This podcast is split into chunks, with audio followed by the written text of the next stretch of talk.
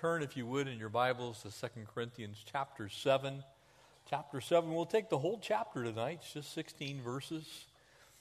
And the Apostle Paul now moves into a, kind of a bridge between chapter 6 and the content there and chapter 8, um, which is going to be a, a fairly lengthy discourse on our worship and giving. But before we get there, Paul now is going to take some time to encourage restoration and reconciliation. And he's going to do that with the body because remember, these letters are corrective in nature. The first one was very severe, the second one kind of readdresses a couple of problems with the church. But really, what's happening now is the Apostle Paul's making a bridge. He's saying, Look, what really matters is what's going on in your heart. What's happening between you and God? What, what are you using to build the kingdom on? And how are you going to draw people to that place to where their relationship, relationships can be restored one with another? And most importantly, their vertical relationship with God. And so we'll pick up in verse 1, take the entire chapter tonight, all 16 verses of it.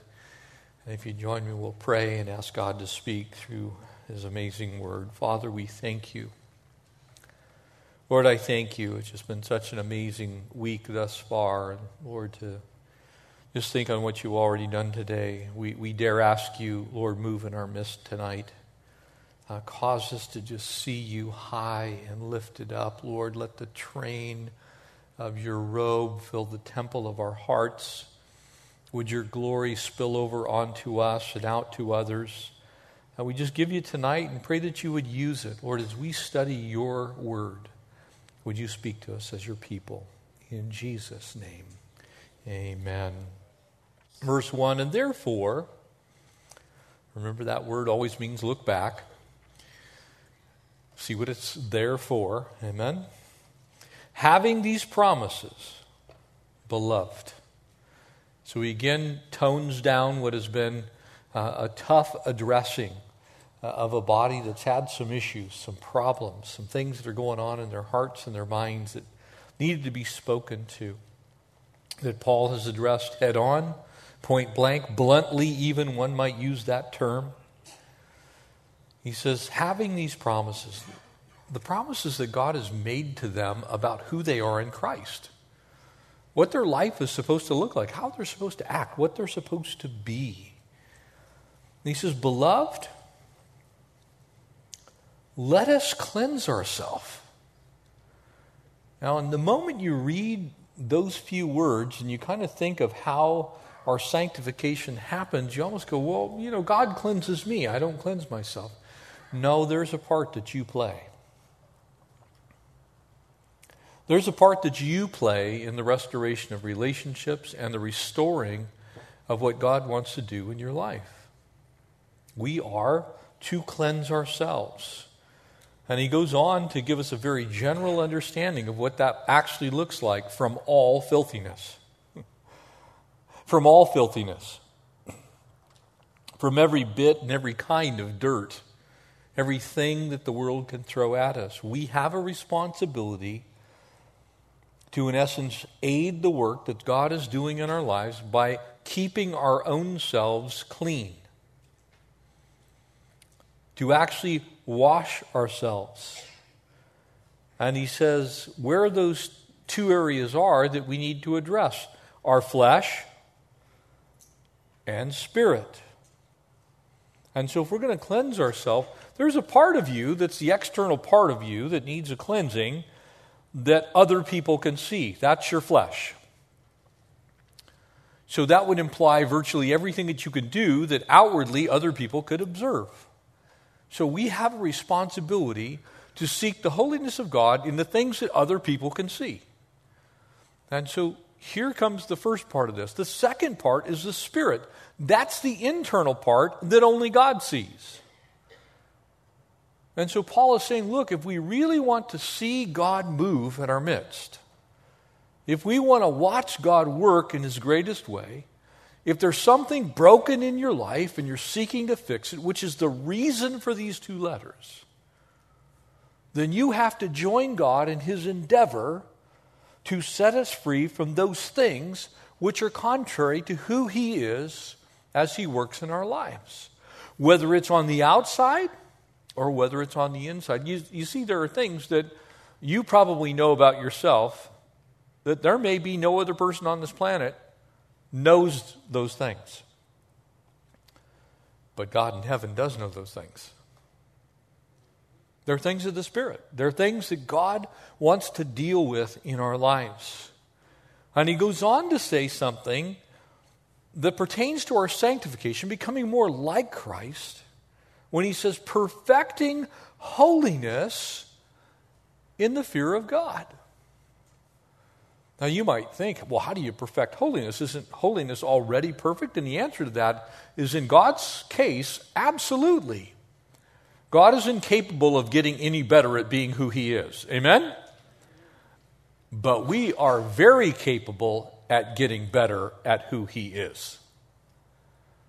We absolutely can grow in holiness. We absolutely can be perfected in that sense in holiness as we, and he gives us a secret here, fear God. And that's not the, ooh, I'm really scared of God and he's going to, you know, tramp me down and fry me because he's this omnipotent being, but in the reverence of God and simply understanding who God is. And so the apostle opens up referring to these promises, which are God's assurances of his presence and who he is. He's going to tell us about the fellowship that we're supposed to have with one another as we obey and walk in holiness. You see, there's a couple of things that get messed up when we don't perfect who we're supposed to be in Christ. And they're very simple. If I fail to do my part in aiding God to try and be what He wants me to be, then my relationship with Him gets damaged. We call that sin, amen? I did a little skit with the kids today, and I, I brought out one of my many backpacks. I have all kinds of them, various things that they're used for. Some are bigger and larger, and some are very large for week long things. And I brought in a day pack, and it was completely filled with rocks. And I had scattered them all over the, the stage, and I equated them to sin because sin is hard, it does hard things in our life. And as I went around, I kind of named all these rocks. And after I got done, I put all these rocks in this backpack, and we had the cross on the stage, which is coming back. But we, I, I, I explained to them, I said, that's what sin does in your life. It makes it very difficult for you to walk with the Lord because you're carrying around this burden all the time. This thing that should be light, it's meant to be an enjoyment. We're supposed to walk in the abundance of new life in Christ and have this joy and spring in our step in who we are. But if we're not perfecting holiness and we're carrying around a bag of rocks, the journey is an arduous one, isn't it?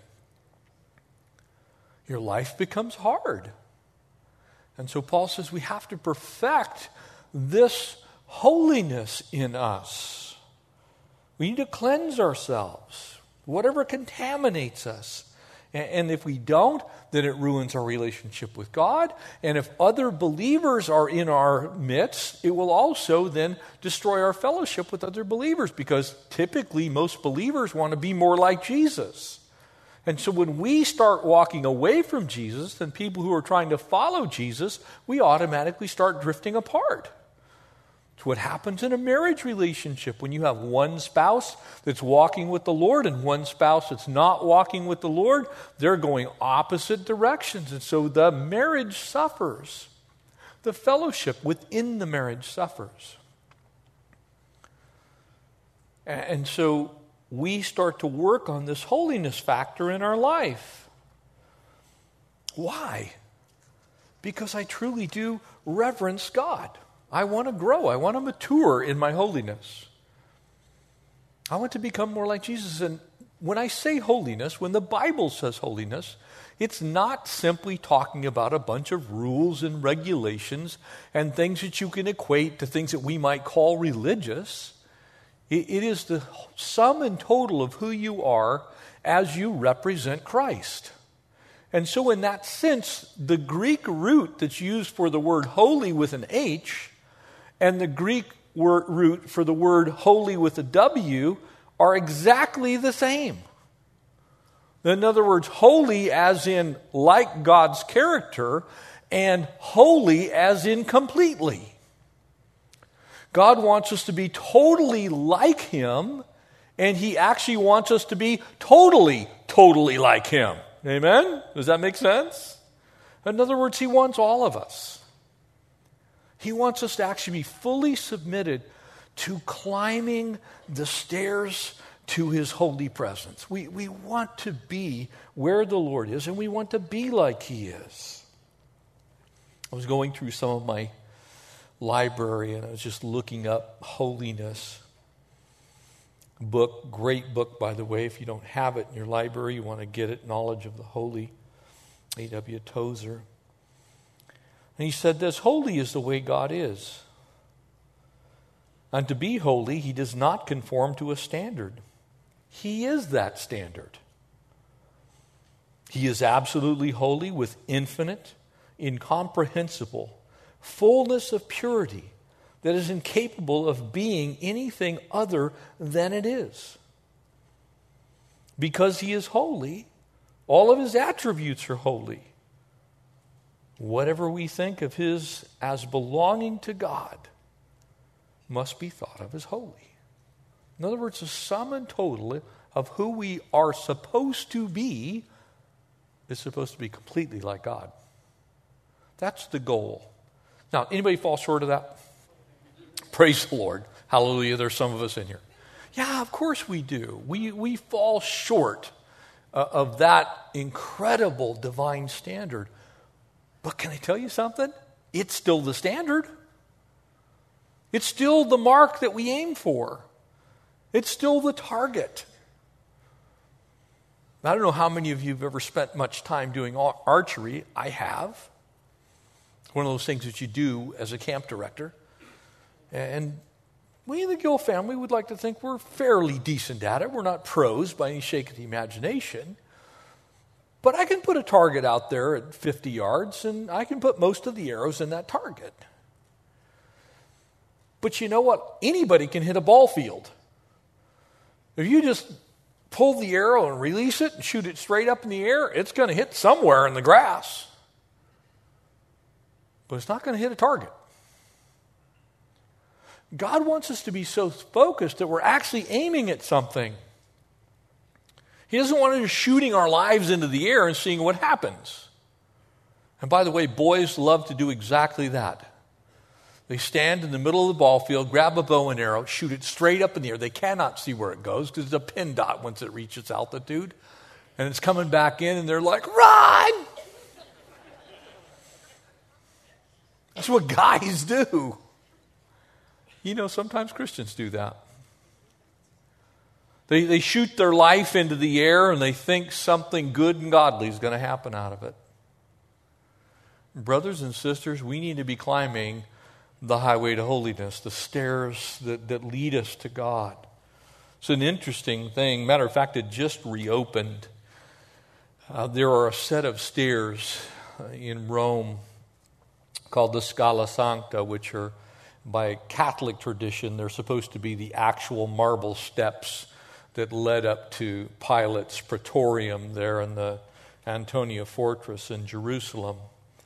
And St.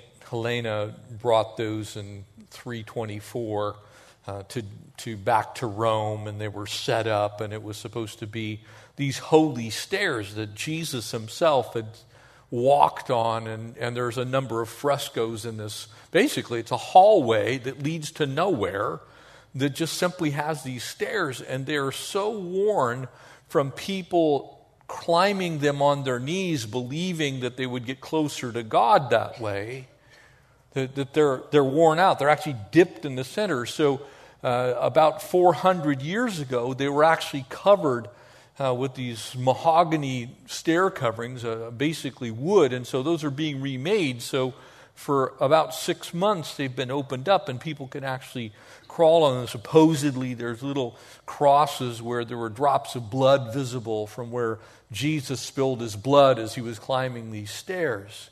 And the reason I'm sharing that with you is that's kind of how people are. We, we think if we've just crawled on our hands and knees for 25 yards up a set of 28 steps, that somehow we're going to end up closer to God. Getting closer to God is a lifelong journey. It's not a set of stairs in a hallway that are going to get you some indulgence. It is a lifetime of trying to be as close to Jesus as we can get. The true holy stairs are found there in 2 Peter, actually, in chapter 1. And it says this add to your faith goodness, and to goodness, knowledge, and to knowledge, self control, to self control, perseverance to perseverance, godliness, and to godliness, brotherly kindness, and to brotherly kindness, love. And you kind of get the point that Peter's trying to make. Now, I don't know how good you are at brotherly kindness. I know I can use some help sometimes in that area. I don't know how good you are in godliness. I know that sometimes I can use help. But when it comes to self control and pecan pie, it's just all over for me. It's like the devil's in the details, isn't it? You see, when we're climbing the highway to holiness, when we're climbing that stairway that leads us closer to the Lord, there are some things we need to climb that are kind of difficult for some of us to climb. Amen? takes a lot of effort to actually get there. It's not just 28 marble steps on your knees. It's God dealing with the very deepest things in our lives in such a way that we are truly being transformed by the renewing of our minds. If you happen to be a Muslim, you would uh, make a similar journey. You would go to Mecca and you'd kiss this black stone called the Kaaba, and uh, you'd then grab some little pebbles and throw them uh, three pillars, and you'd drink from the well of Hagar, and you would do these things that, that supposedly uh, you need to do at one time in your life if you're able bodied. Look, there's nothing you can do one time in your life that's going to completely make you like Jesus or like anyone else for that matter. And, and so the Apostle Paul is talking about something that we do over our entire lifetime. And it begins with having the right understanding of who God is, the right kind of reverence for God. And by the way, that is not, as I said already, just fear. Fear, in the sense of understanding who God is, is a necessary part, but it's not all there is to reverencing God. Because God actually has adopted us into his family, amen? If you happen to be a member of a family and you're here tonight, maybe some of you are all in this room, I can pretty much guarantee you nobody wants to sit around the Thanksgiving table and talk about who's afraid of who the most, amen? That's going to be a pretty dull existence, isn't it? I'm the most powerful, I can kill all of you. It's not much like a family, is it? You see, some people, that's actually how they relate to God. They sit down at the dinner table, you've been adopted into the family, and they just sit there like, oh no, he's going to kill me.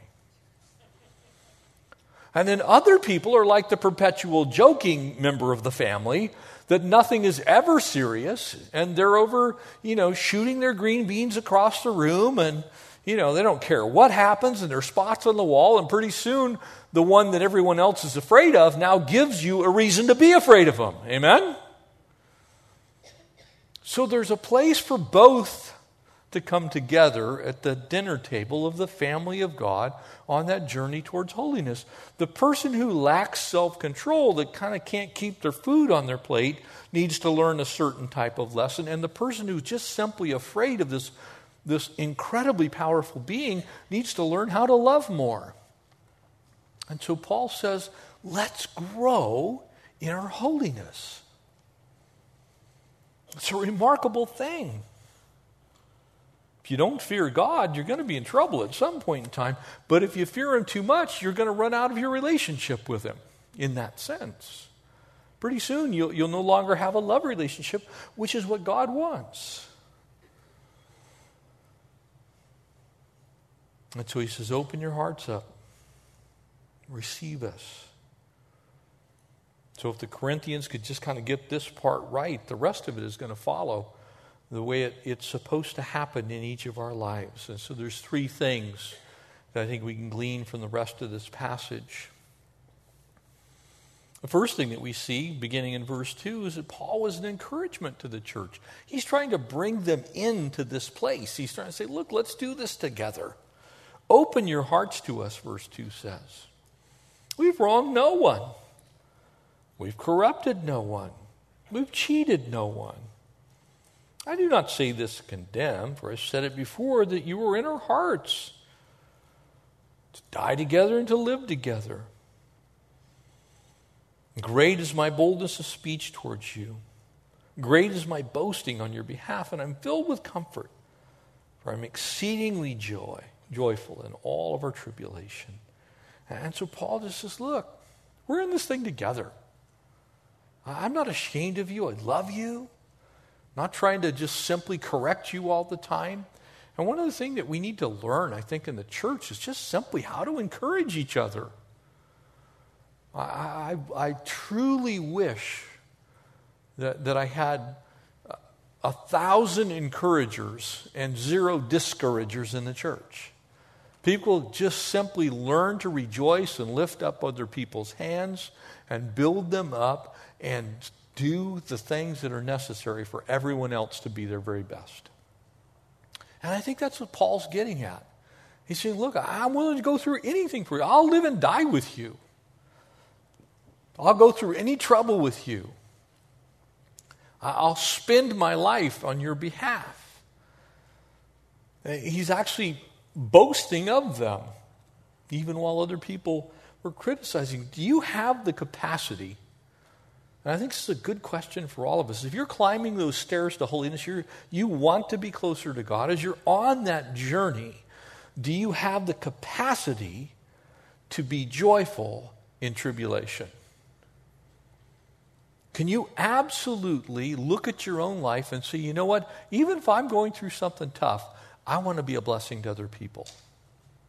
That was the Apostle Paul.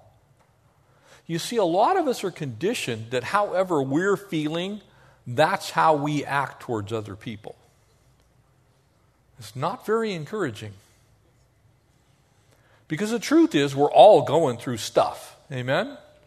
I mean, it's just true. We're all going through stuff. Every one of us is going through stuff in our lives. And so if I bring my stuff and dump it on you, and you bring your stuff and dump it on me, guess what? We're going to have a dump party. Amen? We're just, uh, the pile's going to get bigger. Nobody's burden's going to be lifted. Nobody's going to be made to, to feel encouraged. We're just going to sit there and dump on each other, and, and I'm going to dislike what's going on in your life, and you're going to dislike what's going on in mine because I dislike what's going on in my life, so I got to dislike what's going on in your life. That's not a way for us to, to really thrive as we climb towards the Lord. We need to be joyful even in tribulation. That's exactly what James writes about, by the way. Most of you, I think many of you know this story. If I were to describe all of his attributes, you'd probably eventually get it. But Abraham Lincoln, when he was a young child, he was seven, he went to work at nine years old, his mother died. He started to work full time from nine years old. He had no education, wanted to go to law school. And you look at his life, and man, it's just like absolutely nothing in it was joyful. But it was that man that, in the midst of the tail end of the Civil War established the holiday that we call Thanksgiving. he still realized that in heaven sat a wonderfully good God. It's part of our VBS this week. God is good. Amen? We need to live our lives in such a way that people understand God is good. Because God is good. And just because we're going through some difficulty does not negate the fact that God is good. We need, to, we need to get that part because I think we all need to be encouraged. A second thing in encouraging others, bringing about restoration within the church, Titus now is going to personally encourage Paul. And this is how it works. Paul encourages the church, somebody comes along and encourages Paul, and you can see how God will restore this whole relationship between these guys that you could kind of say, if you were to just read the letters that Paul wrote to Corinth, you'd kind of go, man, he just whooped them. They kind of took a little bit of a beating. You might even be wondering whether Paul actually did love them. And so Paul knows that he's had to say some difficult things. And so what does God do? Sends Titus, verse 5, to personally encourage him. For indeed, when we came to Macedonia, our bodies had no rest there, there's there's a uh, better part of a couple hundred volunteers roaming around the church that their bodies have had no rest these last four days in VBS. We were troubled on every side, and, and think about the life that they lived. You know, we we have our own difficulties in our modern time, but back then, the rather subsistence life, and so you know, you you you worked or you didn't eat you, you worked or you died. I mean, it was kind of one of those things. You either went and did what you need to do or you were dead. Troubled on every side. Outside there were conflicts, and inside there were fears. And nevertheless, God, who comforts the downcast, comforted, uh, comforted us by the coming of Titus. Can I just remind you never underestimate your capacity to be a comfort to someone else? A handful of words sometimes can be all it takes to push somebody over the top of that hill that seems like they're going to roll back down. And you can be that one that lifts them up and helps them get to the top.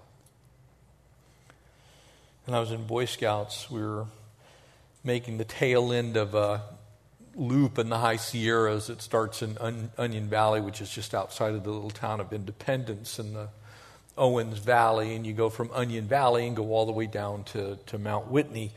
Mount Whitney, the highest mountain here in the lower 48 outside of Alaska.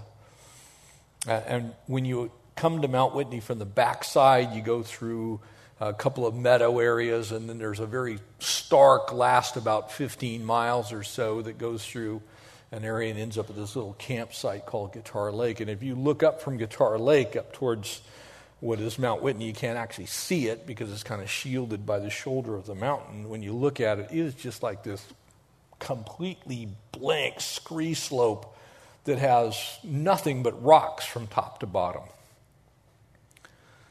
And the morning when you leave to climb to the top of Mount Whitney before you descend down the other side and back out of the high Sierras, you're going to have about a 27 mile day by the time it's all said and done. And by the time you get up to the last set of switchbacks before you come to this place called Trailcrest Pass, and you get up there, you're pushing upwards of 13,000 feet at that pass. And a lot of people are just, they're like, well, can we go back the way we came? Do we have to keep going on?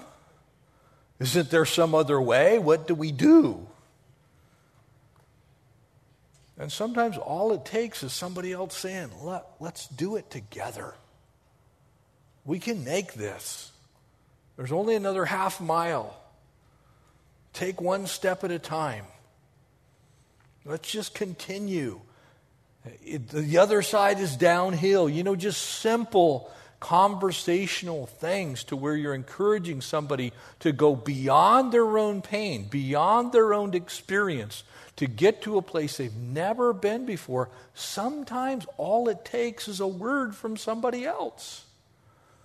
Because, see, the truth is that person is not going to get any stronger that last half mile. They're probably going to get weaker. The truth is the altitude's going to get worse, they're going to get higher. The truth is, the pain in their legs is going to get worse because they're going to have to go up, and then you're going to have to have the rubber knees going down. The truth is, other people can be very, very used of the Lord to encourage you to climb to new heights so that you can experience new things, so that God can use us in new ways. But you have to be like a Titus that's willing to say to somebody, Look, let's do it together. Verse 7 And not only by his coming, but also by the consolation with which he was comforted in you. In other words, when you comfort someone else, they may go on to comfort yet somebody else. Being a comfort, being an encouragement, builds steam. But I can tell you the converse is also true. If you were a negative Ned, I was going to use the lady's name. I had, you see how I struggled that? You're a negative Ned. You, you just can't, you, you can't say anything good no matter if your life depends on it or not.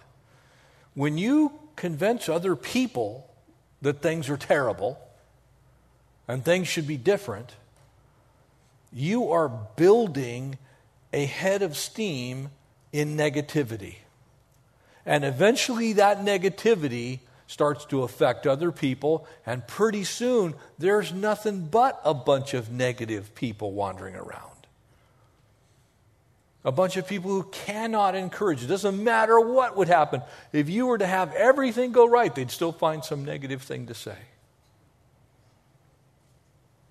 Titus was an encourager who had been himself encouraged by others.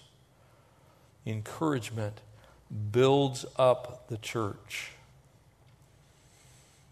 And when he told us of your earnest desire, your mourning, and your zeal for me, so that I rejoiced even more. You know, it helps when you tell somebody that you're thinking about them and caring about them and praying about them and you're worried about them and concerned about them and you know that God's got this. Sometimes just those simple words are enough. Titus personally encouraged Paul. For even if I made you sorry with my letter, now you can see it. Paul's actually bemoaning the fact a little bit that he had to write such a strong letter. You know, it's not, can I tell you, it is not fun to correct people. Pastor Alex and I were going back and forth with a text, and we were just kind of dealing with things. And he had sent me a podcast, and I had listened to it. And you know, I come from the business world, and it's a long time ago, but I still understand very fully how the business world works in our world. And you know, there's a lot of things that you can do when you are a business person that you can't do when you're a pastor. Amen? You know, I can't just walk around, well, get out if you don't like it. I'll hire somebody else. Doesn't really work all that well, you know? Why? Because I'm supposed to be climbing the highway to holiness. Amen? I'm supposed to be taking these sacred stairs that lead up to God. I'm like, get out of here. That doesn't work very well because it's not like Jesus. It actually is harder to be like Jesus than it is to be like the world. It's more difficult. Why? Because you have to do things His way. And when I do things His way, I can't do things my way. I, I can't resort to my flesh. Remember where we started. God's after dealing with both our flesh and our spirit. He wants me to say with my mouth those things which are edifying and build up, and He wants me to have in my spirit a motivation behind what I'm saying that is holy and pure. He said, So even if I made you sorry with my letter, I don't really regret it, though I did regret it. For I perceived that the same epistle that made you sorry, though it was only for a little while, In other words, it did its job. Now I rejoice, not that you were made sorry, but that your sorrow led to repentance. For you were made sorry in a godly manner, that you might suffer loss from us in nothing. In other words, you can see the internal motivation, you can see the spiritual reason why Paul said what he said and did what he did. He was actually caring for their soul, and the reason you know that is the result. They got the message. They turned around. They repented. They went the other way. It did something that was right and righteous in their life. They suffered no loss for it. Yes, they were upset with Paul. Yes, they were even angry with him. But now that they've had a chance to allow those things to work in their life, verse 10 says what it says and means what it says. For godly sorrow produces repentance, leading to salvation, not to be regretted, but the sorrow of the world produces death. When I speak the right way and I say the right things, even if they may temporarily hurt someone's feelings, now when you're doing marriage counseling, let me just give you a little clue. If you want to be liked by everybody, never do marriage counseling. Just don't ever do it. Don't ever become a counselor of any kind, especially professional counselors who do this all day. Listen to other people pour out there, and you tell them the truth, and the first thing they do is, Oh, you hate me, and you're just trying to destroy my life, and you don't understand. And, you know, they just go down these roads. But the beauty of it is, and this is the glory of counseling in general, is that when they do get it, that godly sorrow that produces repentance, which is nothing more than a change of attitude and action that go together. In other words, they turn the corner and they go the right way. You go, yes, that's why I said those things. That's why I did those things. It is so hard to do that because it's easier to just let them go their way, let them destroy their life. It's easier to just, well, I don't really care. You know, you got yourself into this, you get yourself out of it. If you love someone, you're willing to tell them the things that are necessary, but you will do it in a way that is the least damaging or hurtful to them. You let them know. It's like, look, I, I have to tell you these things, but because I love you, I'm even going to give you a strong encouragement. There's a place for strong encouragement. Another way of saying correction, even a rebuke. You know, there are times when I just have to rebuke people. It's like, you're, you're just wrong. It's not that I don't love you, you're just flat out wrong. But I have to do that in a way that they can think about it and go, wow, why would he say something like that? Back in those days and times, it wasn't exactly easy to get around and go from place to place and minister to people's hearts. You know, it's not like they could text or email back then, amen? You know, they're, they're not sitting around, we love you, bro. Smiley face. Hashtag get over it, you know, kind of, thing. Doesn't, didn't work that way, you know? You're like making some 400 mile journey on a donkey and then across on a, you know, a Roman slave galley and you know, you finally get there, and if you want to write somebody a letter, it wasn't like you could even use snail mail back then. You know, it wasn't like you lick a stamp and put it on an envelope. It might take months or years for somebody to get a communique from you. And so when people said things, they guarded very carefully what they said because chances are they're going to get exactly one time. They may never see that person again. So, how much more in our day and time when we can say something immediately following? You know, sometimes I'll, I'll shoot a text and I'll realize that I've said something that wasn't really clear. Anybody ever do that? You know, I use the wrong emojis or whatever. It's like, you know, you put a string of them there and they're supposed to equal something, but it doesn't quite work out that way. You know, sometimes I'm immediately following it up with something else because I'm trying to correct it. If we're really trying to encourage people, we should be clear with our communication. And sometimes clear means not talking. It means just saying, you know, I, I need to think on this. I don't know if the Lord's actually spoken to me yet. But Paul was encouraged by the repentance that was going on in the church in Corinth. And so he says, godly sorrow brings repentance that leads to salvation. He's not talking really about salvation in, the, in a general sense. He, he's talking about the situation because we're not saved by works. We're not saved simply because we said something or did something. We're saved by grace and through faith. But what he's saying is, is that the right type of sorrow is necessary even in our salvation experience. I have to realize I'm a sinner in order for me to know that I need a Savior. Amen? So that's actually repentance. I'm going, God, I'm going the wrong way. I need to turn around and go towards you. He's talking about an attitude of heart, not an action.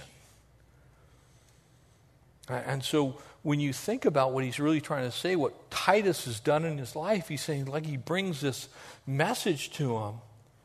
And he says, man, it's turned the whole thing around. And he's talking about repentance. He's saying, look, the, the, the, the church has turned around, they've repented. That's why Jesus said, if your brother sins against you, rebuke him. If he repents, forgive him if he repents, you know, forgiveness is, is, is not to be conditional. But if you want to have restoration, there has to be a change of heart and attitude. You know, you're not going to get very far on the road to, to restoration if you say, I'm sorry, I really do love you, then you punch somebody in the face. You know, they're going to probably believe what you do over what you say. So actions and words need to match up. Amen? That's really what the message that Paul's bringing here. He says, Look, man, when it happened, all of a sudden, all I know is there's a turnaround in your life and you're doing the right thing. And then it turns around and goes back to Titus himself. Notice the rest of the passage. For observe this very thing, that you sorrowed in a godly manner, and what diligence it produced in you, what clearing of yourselves, what indignation, what fear, what vehement desire, what zeal, what vindication. In all things, you prove yourself to be clear in this matter. He's saying, look, these things that you did, you did the right way, and in doing them the right way, it completely vindicated you. When you do things the right way, when you don't add to the problem, that's the shortest path to vindication.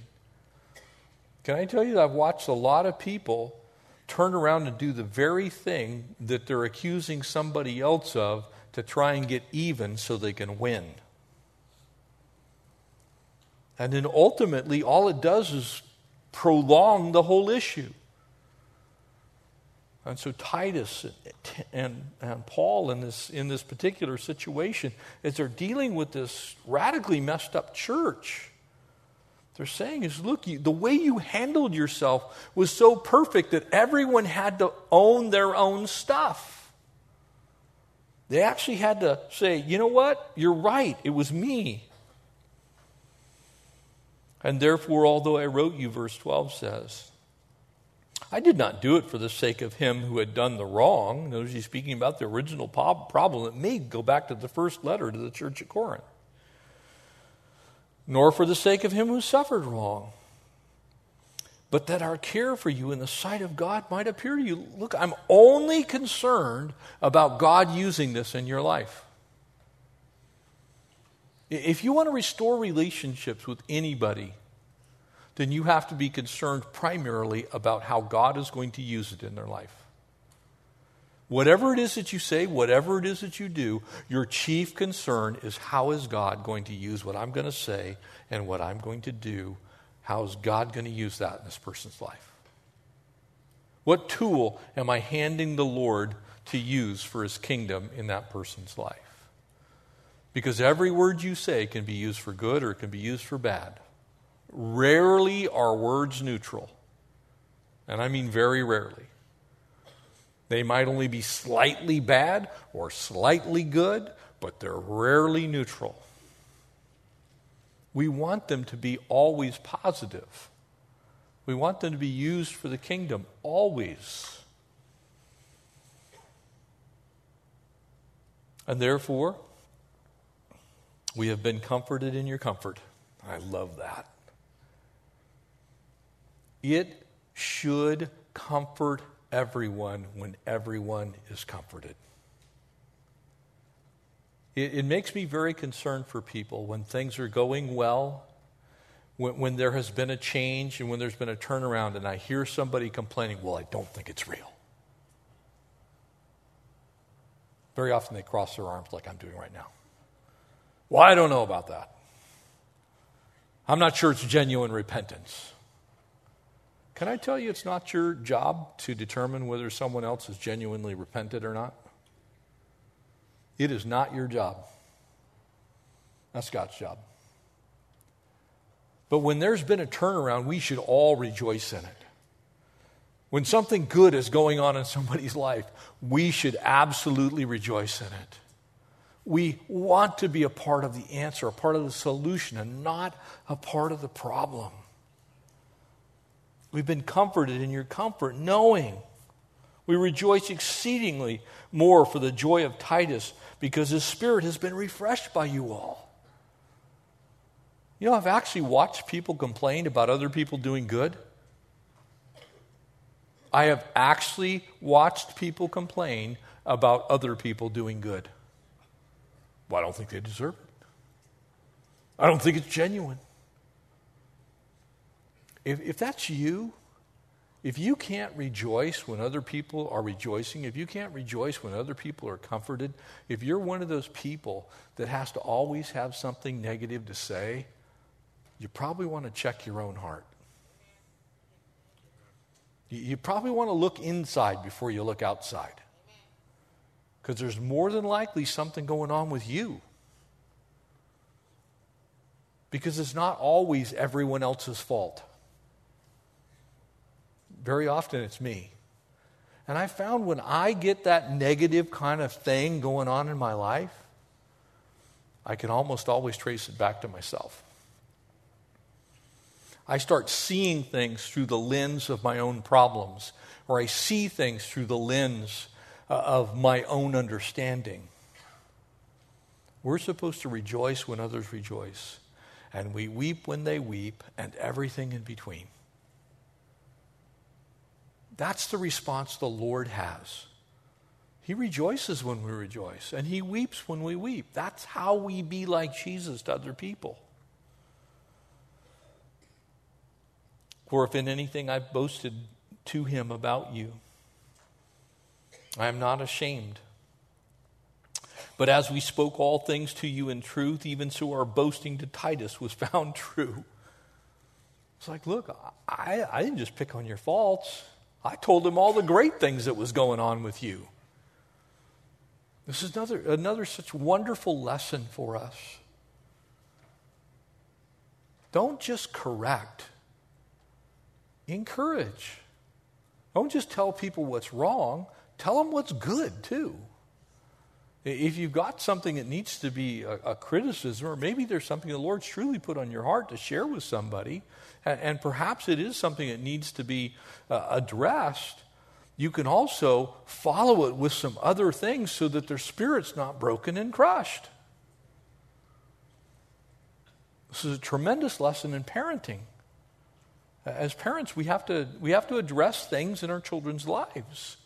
But if all you do is correct, I guarantee you your children will think that you do not love them. If all you do is establish a list of rules and regulations in your home and tell them how far short they fall, and you never give them the positive encouragement they need, you are going to raise some children with very severe emotional problems. They need encouragement, they need love. We all need encouragement and we all need love. And we're supposed to keep doing that throughout our entire life. as we grow more into the image of Jesus. And so Paul spells these things out. He said, with earnestness in this very thing. Of course, there's godly sorrow, but in doing it the right way, you vindicate all the things that were said. And so the church was grateful for Titus doing this difficult work, and they told him so. And as I climb higher and higher the stairs that, that will eventually lead me to heaven, if you want to look at it metaphorically, that's the goal. If you want to look at it metaphorically, the, the, the Scala Sancta are actually kind of a, a, a true representation of what should be happening in our lives. Because at the top of those stairs, if you go to Rome and you do make it to the top of the stairs, guess what's at the top? It's a picture of heaven, supposedly. Of course, nobody's been there. We don't know what it looks like, but we'll forget that. But it's heavenly. As we climb up, as we go through these arduous things, as we're on our knees before the Lord, as we're scaling our way, trying to work out these things in our own life, as we're trying to be used in other people's lives, we're supposed to be getting closer to heavenly, closer to the Lord. And when we do that, everyone benefits from it. That's the craziest thing about this. Everyone benefits from it.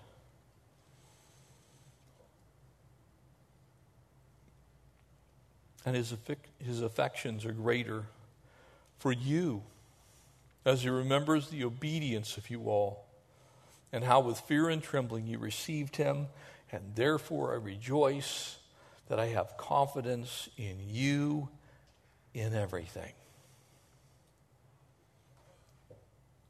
And I pray that we, we do our part to be used to encourage others in, in their journey. And so I, I would just leave you with a couple of things.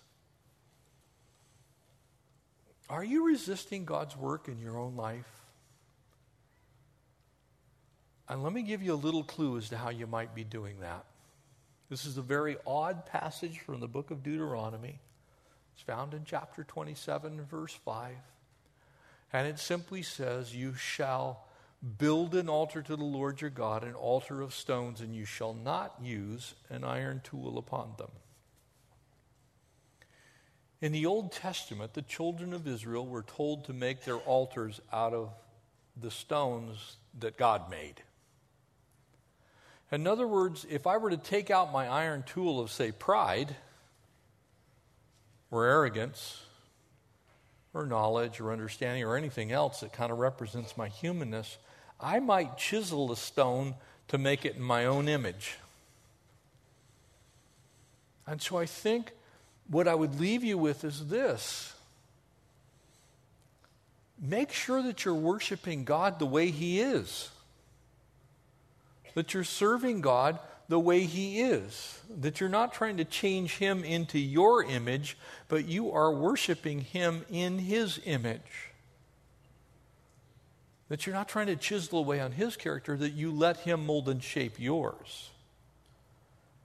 So that as you climb higher, you simply end up looking more like Him, talking more like Him, acting more like Him. I want to encourage other people to be like Jesus. And sometimes, in order to get there, things have to go in our lives, family. It's so true in the life of the prophet Isaiah in chapter 6. And here you have this incredibly gifted prophet, this man who writes what, what I think is the Mount Everest of, of the Old Testament. The prophecies of Isaiah speaking of Jesus, chapter 52 and chapter 53, as he writes of this incredible vision of the Lord Jesus. The man that wrote those prophecies was also the man about whom it said that in the year that King Uzziah died, Isaiah worshiped Uzziah the king. And Uzziah was a great king. But Isaiah was worshiping Uzziah the king and not the Lord. And it was in the year that King Uzziah died and got out of the way that Isaiah saw the Lord high and lifted up. And it was there that the train of his robe reached throughout the, to the temple and landed on the earth. It was there that Isaiah got a clear view of God. And so, whether it's you taking out an iron tool and chiseling away God's character and trying to make him like yourself, or whether it's you not clearly having a good view of God because it's blocked by maybe even something good, make sure that you're actually wanting to be like the Lord and not trying to make him like you. And don't let anything get in the way of your view of heaven. Amen? Amen. Would you stand with me and we'll pray?